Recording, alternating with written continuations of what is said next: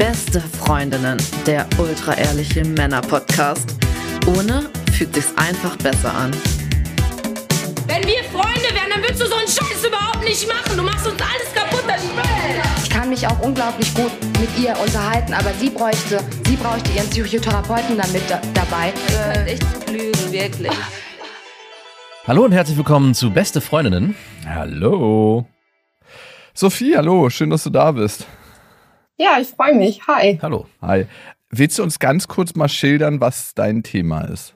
Genau, mein Thema ist, dass ich eine Borderline-Persönlichkeitsstörung habe und ziemlich lange dachte, Beziehungen sind damit schwierig oder unmöglich. Und ja, inzwischen würde ich sagen, ich lerne damit umzugehen. Okay, was bedeutet das eigentlich, eine Borderline-Persönlichkeitsstörung zu haben? Und warum dachtest du, wenn ich das habe, kann ich eigentlich nicht in Beziehung sein? Also wahrscheinlich kann man sich eher was darunter vorstellen, ähm, wenn man das Ganze emotional instabile Persönlichkeitsstörung nennt. Das ist ein anderer Begriff dafür. Bedeutet, ja, man hat starke Stimmungsschwankungen, Impulsivität in verschiedenen Bereichen. Ja, sei es Stimmung, Fühlen, Denken, Handeln. Ja, instabile zwischenmenschliche Beziehungen, die dann auch aber immer wieder sehr intensiv sind. Also so On-Off-Beziehungen sind da sehr üblich und ja, da gehören noch andere Sachen zu. Angst vor dem Verlassenwerden ist ein sehr großer Aspekt. Unter anderem selbstverletzendes Verhalten, dissoziative Erlebnisse. Mhm. Und was hat dich dann zum Schluss gebracht? Jetzt erstmal die Aufzählung klingt auf jeden Fall herausfordernd, damit umzugehen, dass damit keine Beziehungen möglich sind. Ich denke, das lag zum einen natürlich dran, dass ich die falschen Partner an meiner Seite hatte. Zum anderen, weil ich auch einfach nicht wusste, was mit mir los ist und ich irgendwie dachte, das ist normal, also Liebe fühlt sich so an. Emotionen nehme ich halt wirklich sehr extrem wahr und diese Angst vor dem Verlassenwerden war halt immer so ein großer Aspekt, dass wenn ich Angst hatte, eine Person zu verlieren, dass ich eigentlich instant den Wunsch hatte zu sterben. Und nach meiner ersten Beziehung habe ich mir gesagt, okay, das halte ich gefühlstechnisch eigentlich kaum aus. Und es war so eine schmerzhafte Erfahrung über zwei Jahre, dass ich Abstand von der Männerwelt genommen habe und ja, das ging so zwei Jahre, wo ich dann gesagt habe, okay, Beziehung ist für mich wirklich gar nicht. Wie alt warst du da, als du das das erste Mal erlebt hast, so intensiv? Da war ich 17 und die Beziehung ging dann, bis ich 19 war. Mhm. Ja, und das war echt richtig übel, die Zeit. Also beschreib mal so eine typische Situation, wann, ich würde es jetzt mal Schub nennen oder Ausbruch, kommt, das sind ja dann ganz, ganz heftige Emotionen, die du fühlst. Was gehen dir da für Gedanken durch den Kopf und wodurch kann das ausgelöst werden? Boah, also da gibt's wirklich ganz, ganz, ganz viele Möglichkeiten. Was oft schon reicht, ist eine Änderung in der Tonlage von der Person. Mach mir mal ein Beispiel. Sowas wie, ja, Sophie, ich habe es jetzt nicht geschafft. Ich komme heute ein bisschen später nach Hause. Sorry. Mach's gut, bis dann. Ja, wenn dahinter nicht noch irgendwie ein Ich liebe dich abgöttisch kommt, dann kommt mir das schon ein bisschen merkwürdig vor. so kann man es sagen. okay. Sehr anspruchsvoll für denjenigen, der dann sich damit auch vielleicht ein bisschen auskennt. Ja, definitiv. Genau. Und dann fängt mein Kopf schon an zu denken, okay, alles klar, er liebt mich nicht mehr, er will mich verlassen. Und ja, wenn es dann doller wird, dann fange ich auch definitiv an, mir Szenarien zusammenzuspinnen. Also so paranoide Symptome sind oft bei Borderline mit dabei in extremen Anspannungsphasen. Heißt, ich denke mir dann, okay, alles klar, er kommt ein bisschen später nach Hause, bedeutet wohl, hm, er startet irgendwo eine Orgie. Und gleich so, ja, eine Orgie. Gleich so extrem. Ja, dann war es halt in der Vergangenheit in meinen Beziehungen auch teilweise so, dass ich diese Vorwürfe auch wirklich ausgesprochen habe. Und ja, der Person gesagt habe, ich denke, dass das und das passiert ist und du hast mich betrogen, fertig. Wow. Und das ist natürlich schon ne, sehr verletzend für die andere Person. Hatte der dann auch die Möglichkeit, sich rational zu erklären oder war das eigentlich nicht möglich für dich?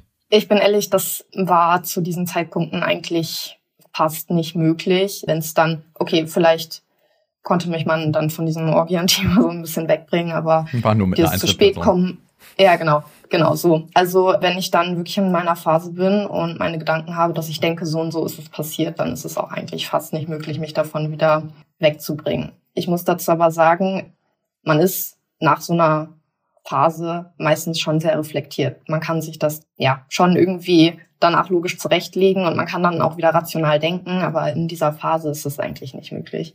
Ja. Und beschreib uns doch nochmal diese Spirale, in der du dann drin bist. Also du kriegst eine Antwort, die nicht deinen Wünschen entspricht oder deinen Erwartungen. Du hast dann eine Reaktion darauf, nämlich den Gedanken, hey, wenn er zu spät kommt, ist er bestimmt in einer Orgie. Und was ist das für ein Kreislauf, der da in dir ausgelöst wird? Weil diesen Kreislauf, den kennen eigentlich alle, aber nicht so einer ausgeprägten Form. Gedanken lösen ja Gefühle aus. Und wie sind die ja. Gefühle, die dadurch ausgelöst werden? Und dann ist das ja so eine Kaskade, dass wieder neue Gedanken angeregt werden, neue Gefühle, Gedanken, Gefühle, Gedanken, Gefühle. Ja, genau. Also da gibt es auf jeden Fall unterschiedliche Arten, wie sich das Ganze auswirkt. Auf der einen Seite, ja, ich neige auch extrem zu Schwarz-Weiß-Denken, was auch eigentlich typisch bei Borderline ist. Heißt, die guten Seiten an meinem Partner verdränge ich dann.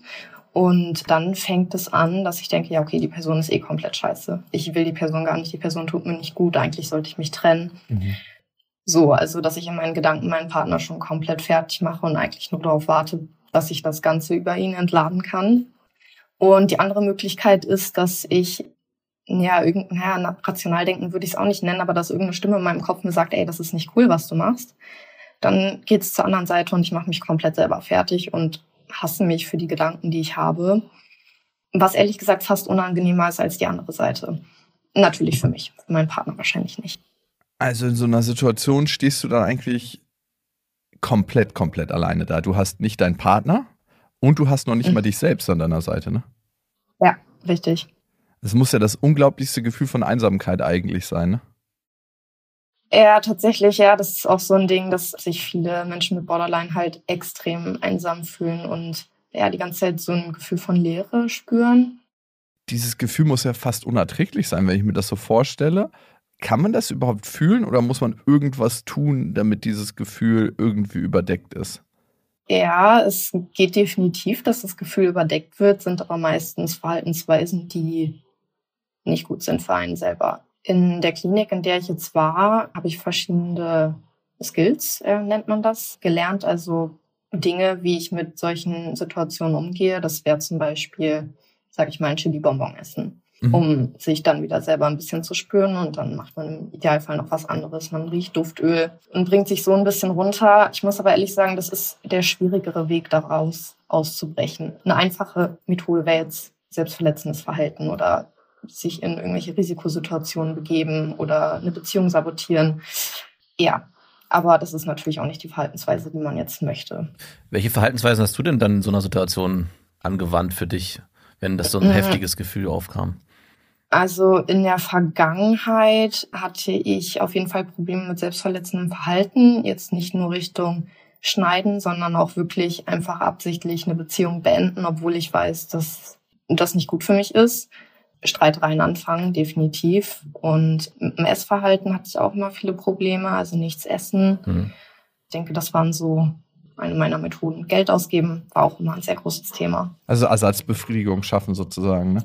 Ja, genau, damit man irgendwie die Gefühle schafft zu übertönen, sag ich mal. Ja, klar. Also ich kann es mir auch vorstellen, ne? Also ich meine, wir alle machen das, wir vermeiden unangenehme Gefühle, ne? Damit sind wir alle jedes Mal beschäftigt gucken Pornos, zocken manchmal, weil wir bestimmte Sachen nicht fühlen wollen, sind an unserem Handy, daddeln, was auch immer wir tun. Ne? Da gibt es ja ganz, ganz viele Möglichkeiten. Trinken auch manchmal Alkohol, wenn wir ein bestimmtes Gefühl nicht haben wollen. Essen ist auch so ein ganz großes Thema, aber du hast ja viel, viel extremere Gefühle, könnte man sagen, oder nimmst du viel intensiver wahr durch diese Kaskade an Gedanken, schaukelst du die hoch. Und das ist ja eigentlich der einzige Unterschied, würde ich sagen, oder? Ja, genau. Also man sagt sogar, dass Borderline-Patienten bis zu neunmal intensivere Gefühle haben als der normale, normale Mensch.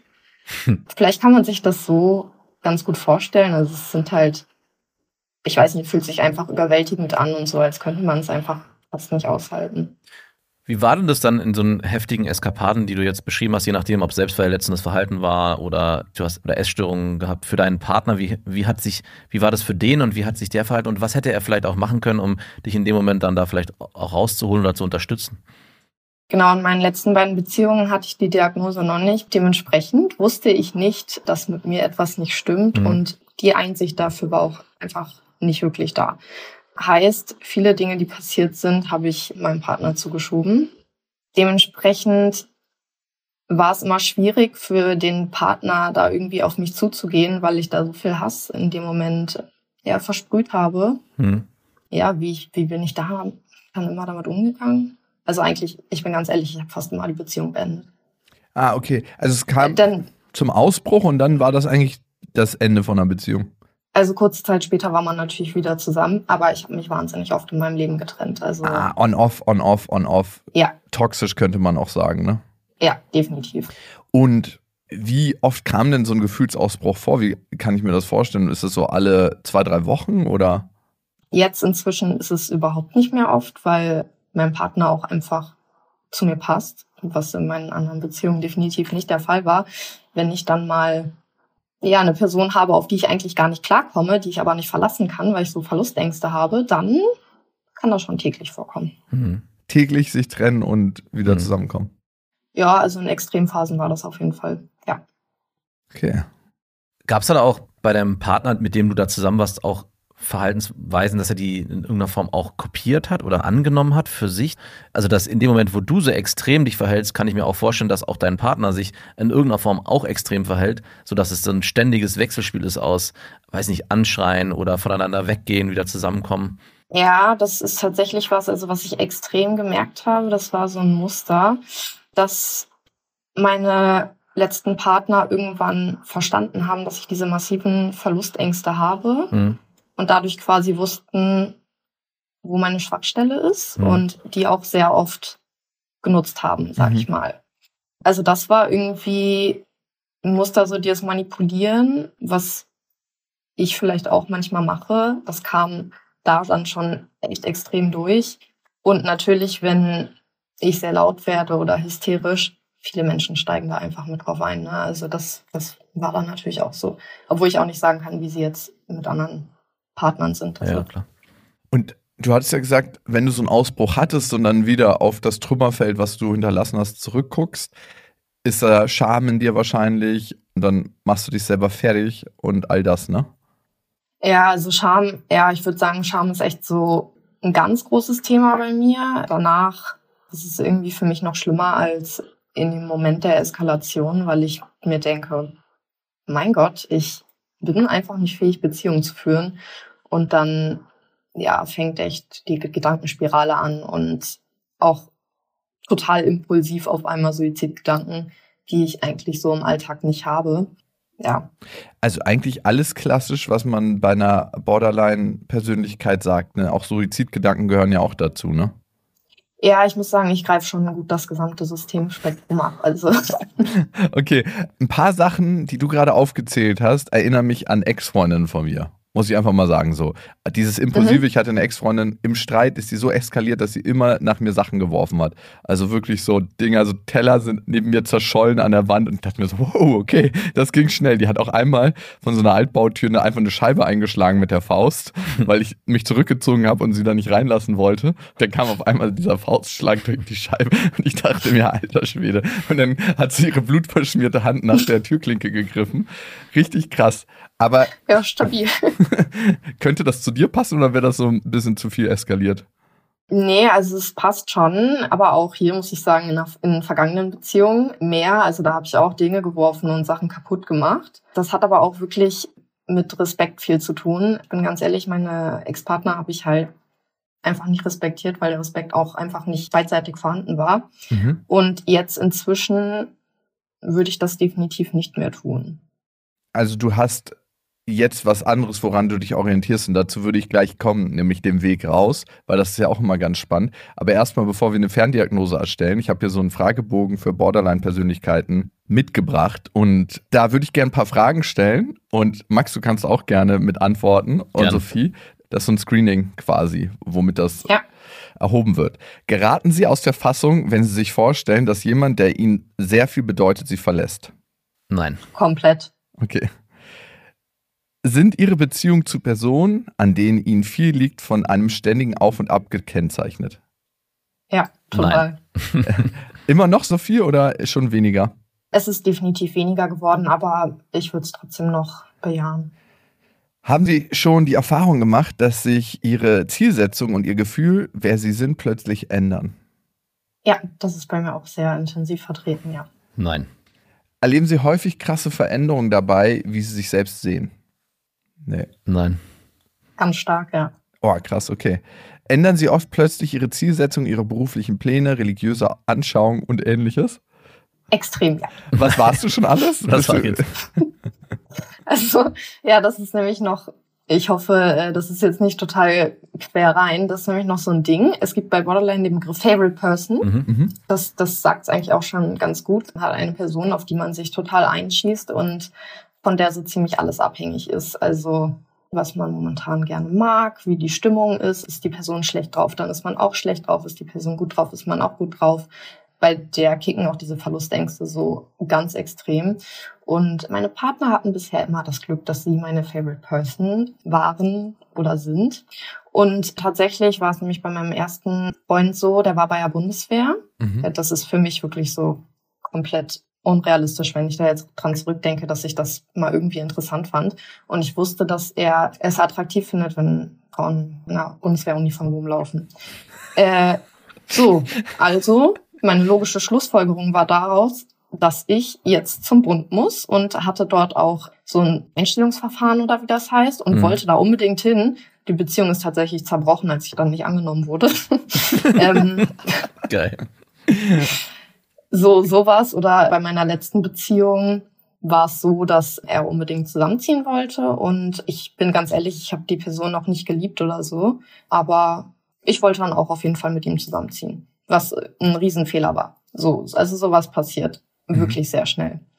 Favorite Person, okay. Crazy. Also es hört sich auch so ein bisschen so an für mich, dass du eigentlich deine Persönlichkeit selber gar nicht so richtig für dich gefunden hast und in der Beziehung dann eigentlich deine Persönlichkeit oder deine Identifizierung aus der Person ziehst, mit der du zusammen bist. Ja, genau. Und das Verrückte ist, dass es in diesen Momenten fühlt es sich so an, als würde ich das wirklich wollen. Mhm. Also ich denke dann immer, okay, ich habe meine Persönlichkeit gefunden und ich weiß, was ich will im Leben. Es ändert sich aber wirklich mal ganz drastisch, wenn ich mich dann trenne. Also wenn die Beziehung dann auch wirklich zu Ende ist. Und dann merke ich das erst, dass es vielleicht doch nicht so ganz das Wahre war. Also ich habe den Blick dafür nicht, wenn ich in einer Beziehung bin.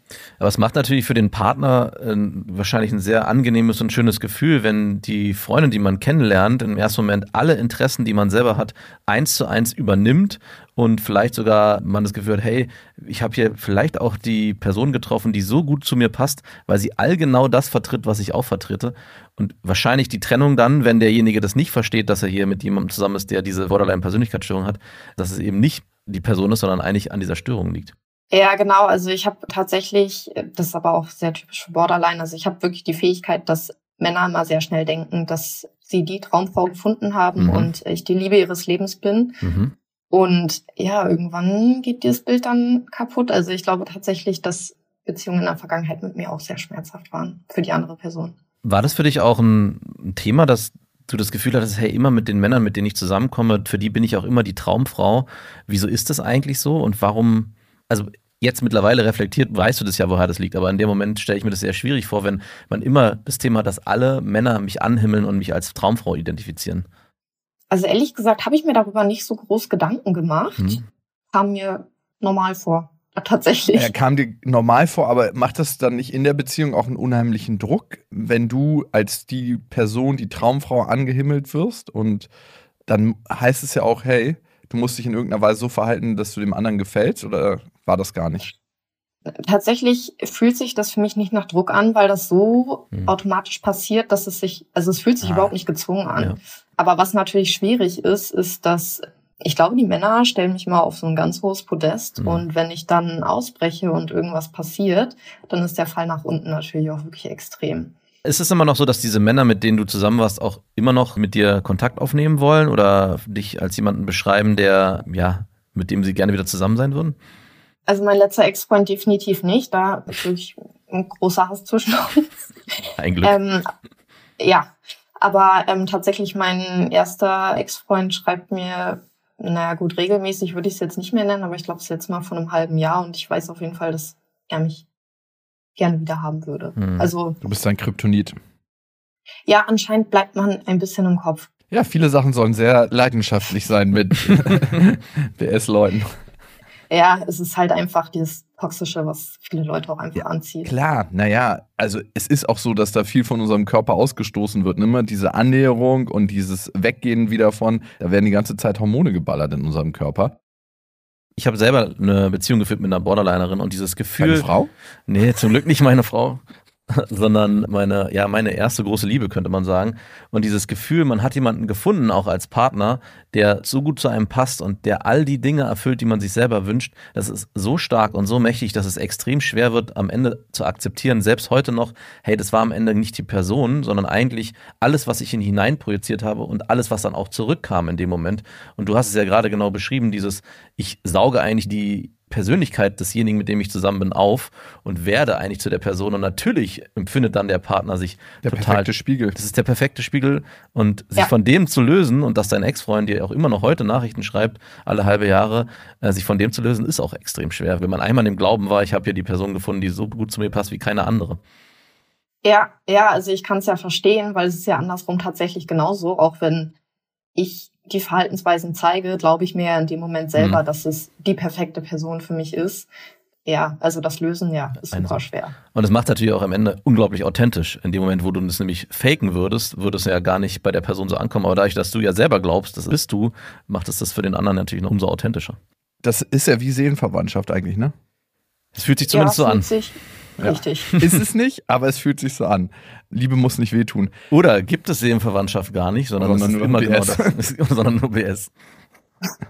Eine andere Sache, Max hatte gerade in so einem kleinen Nebensatz gesagt, hey, zum Glück hat seine Frau das nicht. Wie war das für dich? Weil ich habe gerade dein Gesicht dabei beobachtet und ich habe mich gefragt, du bist ja Borderline-Persönlichkeit oder hast das und das ist eine Krankheit, das heißt, du kannst nichts dafür. Du hast dir A, deine Eltern nicht ausgesucht und man geht ja mittlerweile davon aus, dass es auch eine genetische Komponente gibt. Also, das ist ja nichts, wofür du was kannst und trotzdem wirst du da in irgendeiner Form für verurteilt. Wie ist das? Mm, Ich bin ehrlich, den Nebensatz habe ich gar nicht richtig, also der hat mich nicht getroffen, auf keinen Fall. Das trifft mich eher von nahestehenden Personen, oder Mhm. ist das so richtig?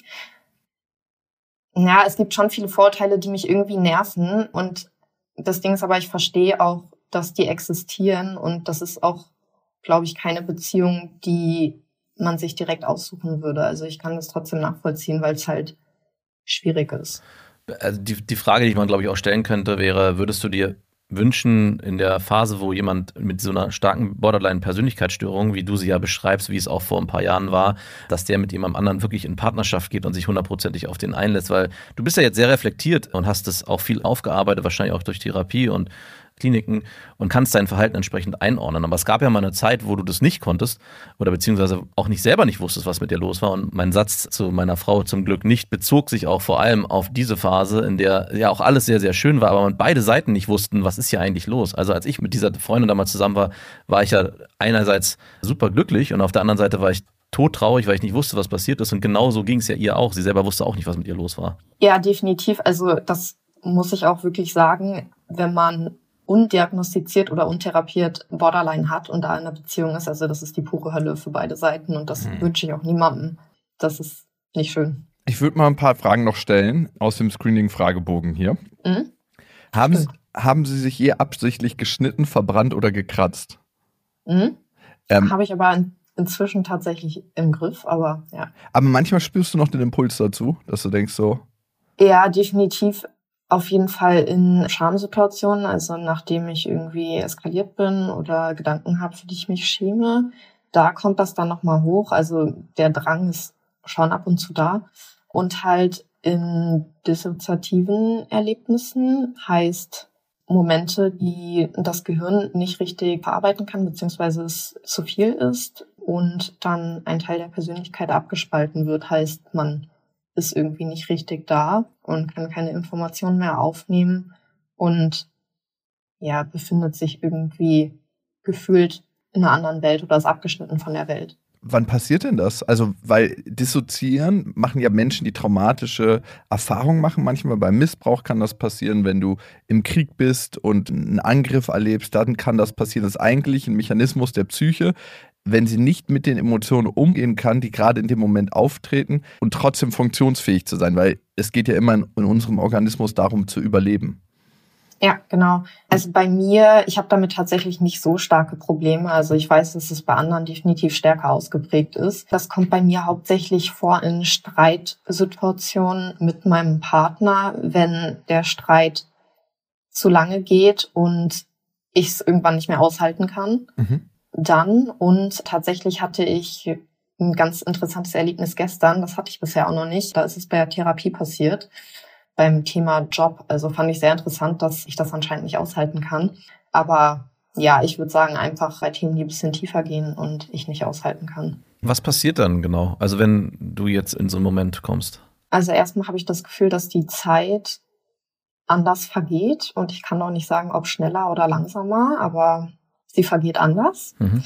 Und es fühlt sich ein bisschen an, als hätte ich eine Glaskuppel auf mir drauf und wäre ein bisschen, bisschen getrennt von allem. Aber ich bin trotzdem noch da, also das merke ich, aber alles ist ein bisschen dumpf. Und was bei mir sehr extrem ist, mein Gehirn setzt quasi einfach aus. Also ich höre, was andere Leute sagen, ich kann die Worte aber irgendwie einfach nicht verarbeiten und mich auch nicht mehr vernünftig unterhalten. Also in Streitgesprächen ist es dann echt so, also wenn das passiert, dann kann man das knicken, noch mit mir irgendwas zu klären, weil es einfach keinen Sinn macht, weil ich weder Fragen beantworten kann, noch überhaupt verstehe, was der andere sagt. Also es kommt einfach nicht bei mir an. Wie haben das dann außenstehende Personen beschrieben, wie sie dich da wahrgenommen haben in dem Moment? Oder wie wirktest du da? Bei meinen Partnern war es tatsächlich sehr lange Zeit so, dass sie dachten, das ist der Moment, ab dem ich einfach keinen Bock mehr habe, mir das anzuhören, was er mir sagt. Also ich bin dann halt einfach anteilslos und komme so rüber, als würde mich nichts interessieren. Mhm. Ja, und ich glaube, ja, so ziemlich kommt es eigentlich auch für jeden rüber. Meine Therapeutin hat das natürlich erkannt und ergreift dann auch so ihre Maßnahmen, aber Mund-zu-Mund-Beatmung. Richtig. kurz eine Ohrfeige. Einmal kurz eine Ohrfeige. Chloroformtuch. Ja, wir, wir lachen darüber, wie du die Ohrfeige, weil ich hatte das bei meiner Ex-Freundin damals erlebt, dass sie wirklich in so einen starren Blick verfallen ist, die einfach nur mhm. ins Leere geguckt hat man war eben noch hoch emotional am Streiten und diskutieren und hat vielleicht auch eine Situation gehabt, wo man dachte, was, ich erwarte hier eine Antwort. Und auf einmal, wie so ein Schalter, saß sie da, guckte in die Leere, guckte an die Wand und ich hätte sie schütteln können und sie hätte nicht reagiert. Das war, der Versöhnungsex war in dem Moment okay, oder? Der kam dann später. Aber, in dem, aber in dem Moment war es wirklich, wo ich dachte, was passiert hier gerade? Und ich frage deswegen so sehr aus dieser Außenperspektive, weil derjenige, der, glaube ich, jemanden kennenlernt, der Borderline hat, der versteht natürlich auch gar nicht in ganz vielen Momenten, was passiert hier. Und es ist so ein Gefühl wie, es ist als wäre man aus einer anderen Welt, weil natürlich jeder andere Mensch in so einer Situation nicht in so ein stoisches Verhalten kommt, sondern darauf wahrscheinlich in irgendeiner Form reagiert. Und dass auf einmal dieser Switch, so habe ich es zumindest erlebt, passiert, war extrem befremdlich. Und ich dachte auch, ich werde verrückt in dem Moment. Ja, also ich kann das auch verstehen, dass das dann für die andere Person echt einfach so rüberkommt, als ja, als hätte man keinen Bock mehr, ne? Oder als würde einen das nicht wirklich interessieren. Oder ich weiß gar nicht, wie kam das für dich rüber? Dachtest du, sie. Ich dachte. Ach nee, du wusstest. Ich, ich dachte. Du wusstest von ihrer Krankheit, ne? Ja, ich, also ich, nee, ich wusste das nicht. Ich, äh, ah. ich, ich, dachte, sie wäre verrückt zwischenzeitlich in dem Moment. Also ich dachte wirklich, erst dachte ich, bin ich verrückt oder ist sie verrückt? Bilde ich mir das gerade ein, was passiert? Was passiert hier gerade? Also es ist wirklich, man sitzt da und ich war damals, glaube ich, auch Anfang 20 oder 19 und selber mit mir auch nicht fertig und dachte, also selber auch nicht an dem Punkt, wo ich gefestigt genug war, um erkennen zu können, hey, hier passiert jetzt gerade irgendwas, sondern im ersten Moment, es kamen ganz viele Emotionen auf mich ein. Also ich dachte, hey, willst du mich verarschen? Warum ignorierst du mich? Dann, hey, ist alles in Ordnung? Wo bist du? Bilde ich mir das gerade ein? Bin ich das Problem? Also es rotiert in einem und am Ende geht man aus so einer Situation noch viel verwirrter, als man vorher in diesen Streit reingegangen ist. Ja, ja, also es ist echt komisch und was mich extrem nervt ist, also ich habe ja jetzt auch schon viel Therapie hinter mir, aber das sind Situationen, bei denen ich nicht weiß, wie ich rauskomme. Also mhm. bei mir hilft da auch wirklich nur, das Gespräch muss abgebrochen werden und ich muss zwei, drei Stunden warten. Also alles andere macht keinen Sinn. Dein System ist da dann in dem Moment einfach überlastet, braucht Ruhe, muss runterfahren und dann kann man irgendwann wieder weitermachen. Wie hatten deine Therapeutin darauf reagiert? Also ich hatte es vorhin so belustigend gesagt, äh, Versöhnungsex, Ohrfeige, bla, äh, Chloroformtuch. Man muss auch sagen, also es ist nicht despektierlich gemeint, sondern ich finde, manchmal kann Humor auch ein therapeutisches Mittel sein. Ich bilde mir jetzt hier nicht ein, das einzusetzen, aber ich finde Humor auch in manchen Situationen wichtig. Wie ist denn das für dich? Also ich muss ja dich fragen. Nee, alles gut. Also ich, ich glaube, ich Dissoziier dann lieber, wenn das kommt. Ich fange dann mach dann, wenn, wenn ja, ich, richtig. wenn ich so mache, ich in drei Stunden drauf an, wie es für mich ist. Wenn ich in dem Gespräch anfange, mit dem Kopf so zu wackeln und nicht mehr reagiere, dann könntet ihr euch, könnt ihr euch Gedanken machen. nee, alles gut. Also ich glaube, ich gehe selber relativ humorvoll mit dem Ganzen um, weil ich ja auch weiß, dass viele Verhaltensweisen einfach ein bisschen schräg rüberkommen bei anderen. Also das ist mir bewusst und definitiv okay so. Konntest du das auch damals, als du dir noch nicht darüber im Klaren waren, in so einer Situation danach humorvoll damit umgehen oder war das eigentlich gar nicht möglich? Nee, also überhaupt nicht. Und tatsächlich war ich da, boah, ich war da echt so unreflektiert. Also mh, in Streitsituationen haben mir meine Ex-Freunde oft an den Kopf geknallt, dass ich ärztliche Hilfe brauche. also und darauf bin ich wirklich komplett ausgerastet. Also Natürlich. das ging gar nicht. Und da konnte ich auch danach ja nicht humorvoll damit umgehen. Ja. Definitiv nicht. Ferndiagnosen, die gestimmt haben. Weil am, am Ende, was, ja, leider.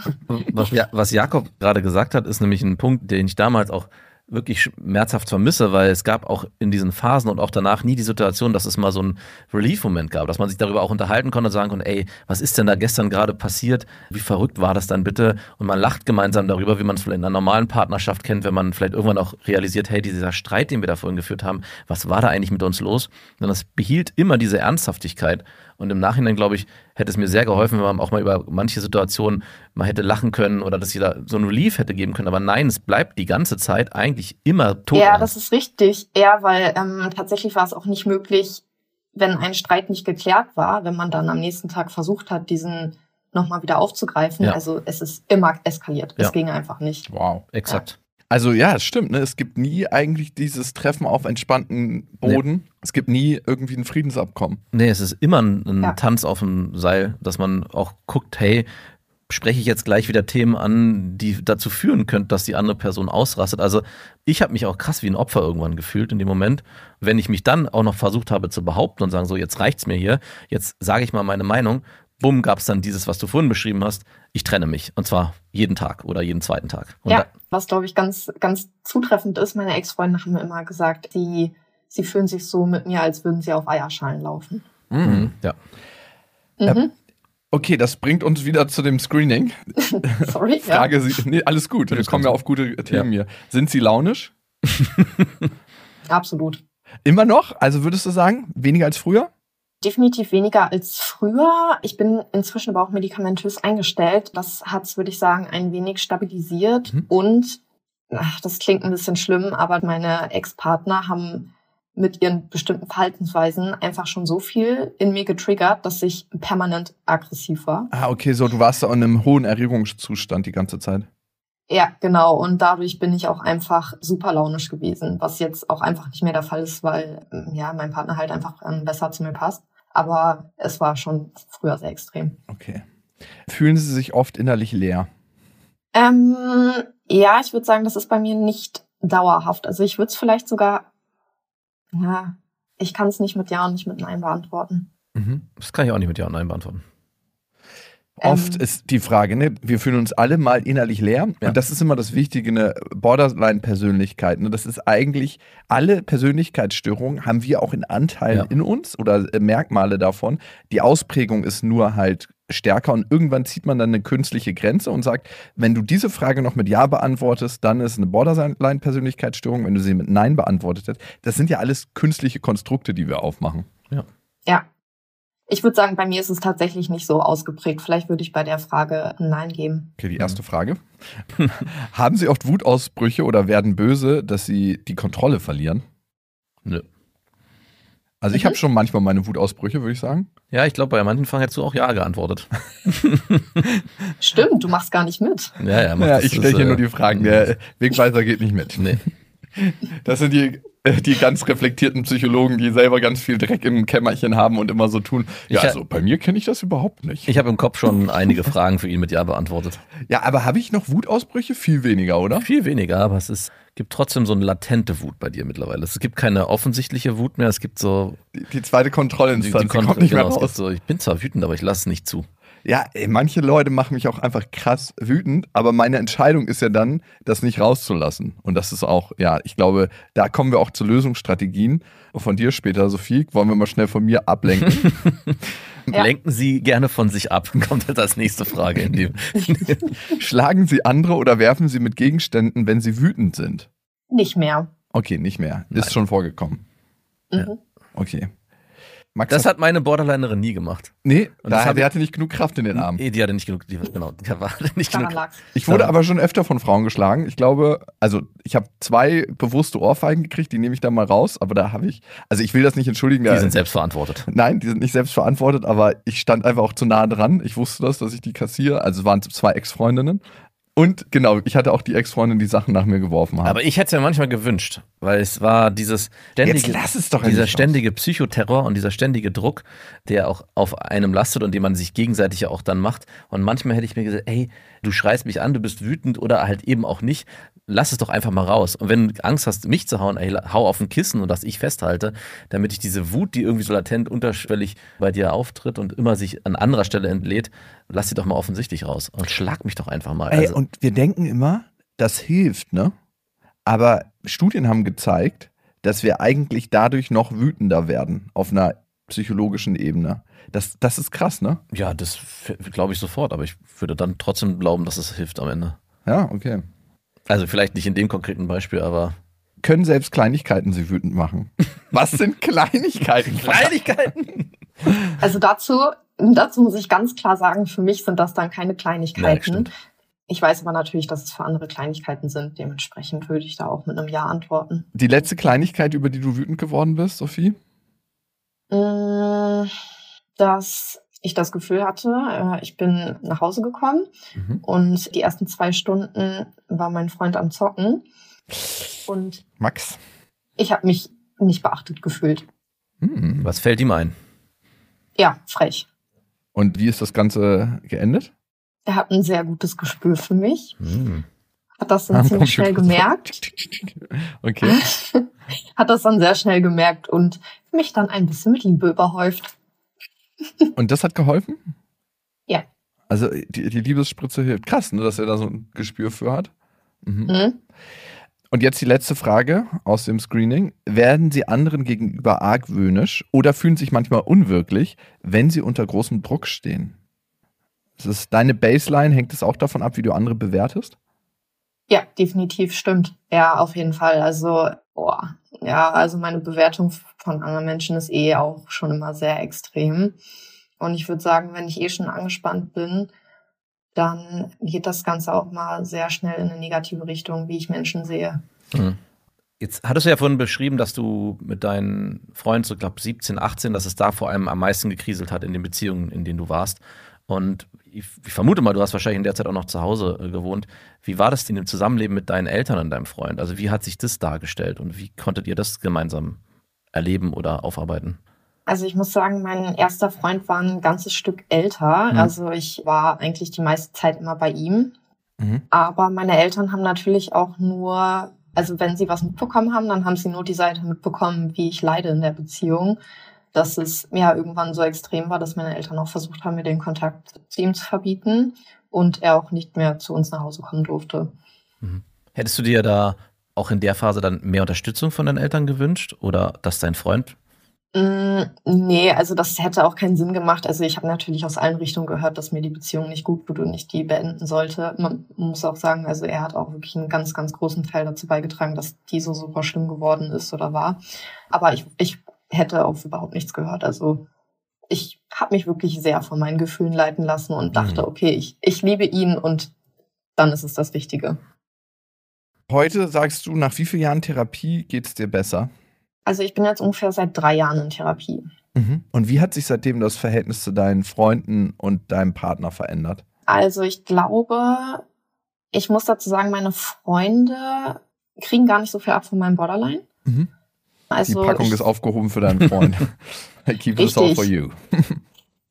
also ein paar Sachen natürlich schon, aber ich habe auf jeden Fall diese krassen Verlustängste nicht bei Freundschaften, was natürlich schon sehr, sehr viel Druck für mich selber rausnimmt und ich dann auch nicht so extrem von meinen Emotionen geleitet werde. Ja, so Schwarz-Weiß-Denken und so ist natürlich trotzdem da und dass ich so ein bisschen impulsiv bin. Genau deshalb, also freundschaftlich hat sich deshalb nicht so krass viel geändert, bin ich ganz ehrlich, weil ja, die haben echt nie viel drunter gelitten. Mhm. Aber ja, Beziehung, also das ist echt ein sehr großer Unterschied. Hm. Und ich weiß gar nicht genau, wo ich da anfangen soll. Also ich glaube, eine ganz große Sache ist einfach die Erkenntnis von meiner Seite aus, dass da paar Sachen halt nicht so funktionieren, wie sie sollten und dass ich das jetzt sehe und den Partner auch erstmal einweihen kann. Dadurch, dass ich jetzt selber Verständnis für mich habe, fällt es, glaube ich, auch dem Partner leichter, da Verständnis aufzubringen. Mhm. Das war halt vorher einfach nicht möglich, weil ja, ich hatte kein Verständnis für mich und er dann natürlich auch nicht. Also ist die Diagnose auch ein bisschen Erleichterung und der Weg, da mit umzugehen, ne? Ja, definitiv. Also ich war tatsächlich die ersten Monate eigentlich fast glücklich, dass ich die Diagnose hatte, weil ich irgendwie die ganze Zeit dachte, okay, ich spinne und vielleicht denke ich mir das alles ja auch einfach nur aus. Mhm. Und dann war es irgendwie erleichternd für mich, weil man dann ja auch erstmal wissen kann, woran man arbeiten kann. Hat sich auch erst so vor einem halben Jahr bei mir geändert, dass die Diagnose ja leider trotzdem bedeutet, dass sie meistens ein Leben lang bleibt. Und man kann den Umgang mit den Gefühlen lernen, aber die Gefühle werden dadurch nicht besser. So, und die Einsicht ist für mich immer noch sehr, sehr schwierig. Das ist das Krasse, ne? Und das ist, glaube ich, für alle und für uns alle gleich, ne? Die Gefühle bleiben Gefühle. Wir können nur den Umgang damit lernen. Und das ist ein ganz, ganz wichtiger Satz. Ich frage mich die ganze Zeit, ob es eine Möglichkeit gibt, die du deinem damaligen Ich und auch deinen Partnern ihnen ja einen Rat oder einen Tipp zu geben, wie man vielleicht auch früher für sich erkennt, was hier einem mit einem los ist. Weil es ist ja extrem schwierig, was du beschreibst, und das habe ich selber auch erlebt. Keiner weiß eigentlich, was los ist. Keiner weiß, wie man sich in der Partnerschaft helfen soll, wie man der Person helfen soll. Die Person weiß selber nicht, wie sie sich helfen soll. Wie kann derjenige, der spürt, oder gibt es überhaupt eine Möglichkeit, das herauszufinden und sich Hilfe zu holen? Oder muss man diesen schmerzhaften Weg über eine ganze Zeit gehen, bis man irgendwann selber erwachsen genug ist und reflektiert genug ist, um zu erkennen, hey, vielleicht muss ich doch mal was tun, weil anscheinend liegt es ja doch an mir, zum Teil auch. Mhm, also ich bin ehrlich, ich glaube halt, selbst wenn meine Ex-Partner in einem ruhigen Moment zu mir gekommen wären und ähm, auch ja, lieb mit mir geredet hätten und gesagt hätten, hey, wie wäre es, wenn wir mal schauen, ob wir einen Therapeuten für dich finden? Also ich, ich mhm. glaube, ich wäre an die Decke gegangen. Ja. Ich glaube, fast der einzige Weg dafür ist, dass man irgendwann selbst die Einsicht hat, dass es nicht geht so. Also der Leidensdruck muss so hoch sein, dass ja. man sagt, okay, ich möchte eine Veränderung. Ja, ich glaube leider schon. Mhm. Und der war irgendwann bei dir so hoch, ne? Ja, definitiv. Also es hat echt richtig gekickt, als ich dann aus meinem Elternhaus ausgezogen bin vor drei Jahren, weil ich irgendwie das Gefühl hatte, ich hatte dann Zeit, mich mit meinen Emotionen wirklich zu befassen. Und ja, dann habe ich auch wirklich relativ schnell in Therapie angefangen. Weißt du, was so krass ist, Sophie? Während wir reden, merke ich, dass ein enges Familienmitglied von mir ganz viele von den Symptomen, die du beschreibst, auch zeigt und mir der Umgang mit diesem Familienmitglied immer schwerfällt. Besonders in Konflikten ist es so, dass ich laufe wie auf Eiern und denke, ah, ich weiß, wenn ich die Straße runtergehe, dann gibt es auf jeden Fall einen Wutausbruch, dass ich eher so ein bisschen dann auf Abstand gehe. Und mich würde jetzt interessieren, du hast drei Jahre Therapieerfahrung, du hast unterschiedliche Therapien ausprobiert, du hast unterschiedliche Methoden, die du mittlerweile anwendest. Was hilft dir, wenn dieser Sturm an Emotionen aufkommt, du eigentlich weggerissen wirst? Was hilft dir, dich noch festzuhalten an der Fahnenstange und im Sturm zu stehen? Mir hilft inzwischen wirklich das Wissen, dass die Emotion nicht für immer bleibt. Mhm. Das muss ich mir sehr oft sagen. Es fühlt sich nämlich echt in dem Moment immer so an, als hätte ich diese Emotion für den Rest meines Lebens, weil es einfach so doll ist. Und mir zu sagen, okay, auch die Situation ist vergänglich und geht wieder weg. Und mhm. definitiv Skills, ne? Mhm. Also, das ist zwar irgendwie nervig am Anfang, die anzuwenden und man denkt auch irgendwie, dass es nicht hilft. Aber was ich zum Beispiel super finde und darauf reagieren sehr viele Menschen mit Borderline gut. Ich habe mir so ein Heft gemacht mit Glaubenssätzen oder zum Beispiel auch ein paar Bildern von meinem Freund und er hat ein paar liebe, nette Sachen dazu geschrieben.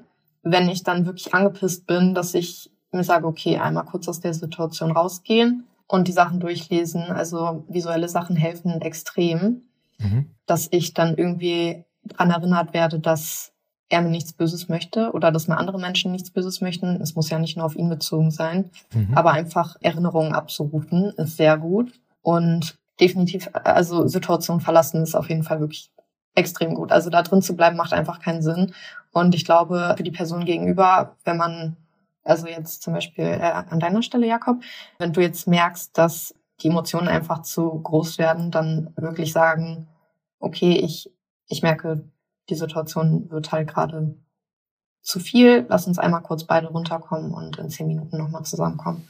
Genau, Jakob. Deine Amygdala ballert. Mhm. Mhm, Okay. Das ist ein guter, guter Hinweis. Ich finde das richtig wichtig. Also ab einem bestimmten Erregungszustand kannst du dich gar nicht mehr vernünftig auseinandersetzen. Da ist nur noch Krieg angesagt. Und da zu sagen, nein, ich will das jetzt klären, ist der größte Fehler, sondern eher zu sagen, hey, lass uns mal ganz kurz runterkochen, spazieren gehen, atmen, die Natur wahrnehmen und dann können wir nochmal zusammenkommen. Ja, ja, genau. Was ich aber noch wichtig finde an der Stelle, wenn mein Freund das zum Beispiel sagt und er Abstand braucht kurz, Mhm. dann ist es für mich sehr wichtig, dass er sagt, ich will dich jetzt nicht verlassen oder es ist nicht so, dass ich nicht wiederkomme. Ich will nur kurz einmal Ruhe haben. Also das ist für mich wichtig, weil wenn man in einer Streitsituation wirklich zum Beispiel die Wohnung verlässt, dann Knallt's. ist es bei mir komplett vorbei. Mhm. Dann könnte es passieren, dass du ausklingst und sagst, okay, jetzt ist die Beziehung zu Ende und du willst dann die Kontrolle haben und sagst, ey, ich beende die Beziehung, damit du den ganzen Schmerz nicht quasi aushalten musst. Ja, genau. Kannst du dich denn rational, wenn du das jetzt so erzählst, interessiert mich gerade, damit auseinandersetzen, dass dein Freund sich vielleicht auch mal von dir trennen wird? Also ich meine, jeder, der in der Beziehung ist, hat ja trotzdem irgendwie im Kopf, hey, wir sind jetzt zusammen und es fühlt sich gut an, selbst ich mit meiner Frau, wir sind elf Jahre verheiratet. Aber es kann ja realistischerweise irgendwann mal passieren, dass wir uns auseinanderleben, sie unglücklich ist mit mir und sie dann irgendwann mal vor mir steht und sagt, du, wir müssen reden. Ich habe was mit Jakob. Ich glaube oder so, ich glaube, äh, das hat keine Zukunft. Und wenn du das jetzt gerade so beschreibst, dass du sagst, er muss in einem Streit immer auch den Satz sagen, hey, es ist jetzt nur für den Moment, ich brauche jetzt Luft, aber bleibe mit dir zusammen, ich liebe dich trotzdem noch. Ist es für dich dann ein Thema, dass es vielleicht auch mal den Tag geben könnte, dass es nicht so ist? Und wie, oder kannst du dich damit rational überhaupt auseinandersetzen? Ja, dazu muss man sagen, das klappt natürlich auch von seiner Seite aus nicht immer, dass er das ähm, Mhm. sagt. Ne? Also wenn man wirklich sauer ist, dann hat man auch manchmal einfach Genau. keinen Bock noch auf die Person zuzugehen. Und ja, also rational gesehen würde ich sagen, funktioniert mein Kopf ja auch tatsächlich ganz normal. Wenn ich darüber nachdenke, dann ist es natürlich so, ich weiß, ich habe andere Trennungen überstanden, die extrem schlimm waren und ich würde auch eine Trennung jetzt überstehen, das weiß ich. Mhm, Ähm, mein Kopf hat natürlich trotzdem massiv Angst davor. klar. Klar. Ich habe eine Frage, die mich so die ganze Zeit umtreibt. Würdest du, wenn du jetzt jemanden neuen kennenlernen würdest, von Anfang an dem von deiner Persönlichkeitsstörung erzählen oder würdest du das erstmal hinten Würdest du den erstmal sich verlieben lassen und mit deiner Persönlichkeit sich an ihn anpassen? Ah, ja, das ist eine echt gute Frage. Ich bin ehrlich, ich weiß es nicht. Ich kann mir vorstellen, dass ich, also ich fände es, glaube ich, vernünftig, rational gesehen, da ist es wieder, ich fände es, glaube ich, vernünftig, das relativ schnell zu sagen. Ich kann mir aber vorstellen, wenn ich echt nochmal in der Situation wäre, dass ich da ein bisschen warten würde Ja. und Also, wo ihn ich sich jetzt. verlieben lasse. Ja, okay, siehst du, bevor ich jetzt, äh, bevor wir jetzt miteinander schlafen, ich wollte hier noch eine Sache sagen. Also, ich meine, wir liegen jetzt schon beide hier, aber ich komme damit zurecht, gar kein Problem. Ja, Ja. perfekt. Also ich, ich frage deswegen, ich habe mich letztens mit auch einem Kumpel drüber unterhalten, der selber auch keine Borderline-Störung hat, aber andere psychologische Themen, eine Depression. Und da haben wir uns drüber unterhalten, hey, sollte man damit am Anfang offensiv umgehen? Und ich habe dafür auch keine richtig oder falsche Antwort. Also ich glaube, es muss jeder für sich selber wissen. Und natürlich eröffnen sich ganz andere Türen, wenn man damit offen umgeht. Genauso ist es auch, hat es eine absolute Berechtigung, das erst nach einer gewissen Vertrauensphase zu eröffnen. Und dann darf alles sein. Ja, also keine Ahnung, ich finde das auch schwierig, weil es ja echt immer noch viele Vorteile gibt. Also es ist ja Mhm. eigentlich auch egal, um welche psychische Erkrankung es geht. Ja. Ja, wäre fair, das schnell zu sagen, ne? aber ich glaube, dass der Blick sich auf psychische Erkrankungen auch ändern kann, wenn man das erst später anspricht.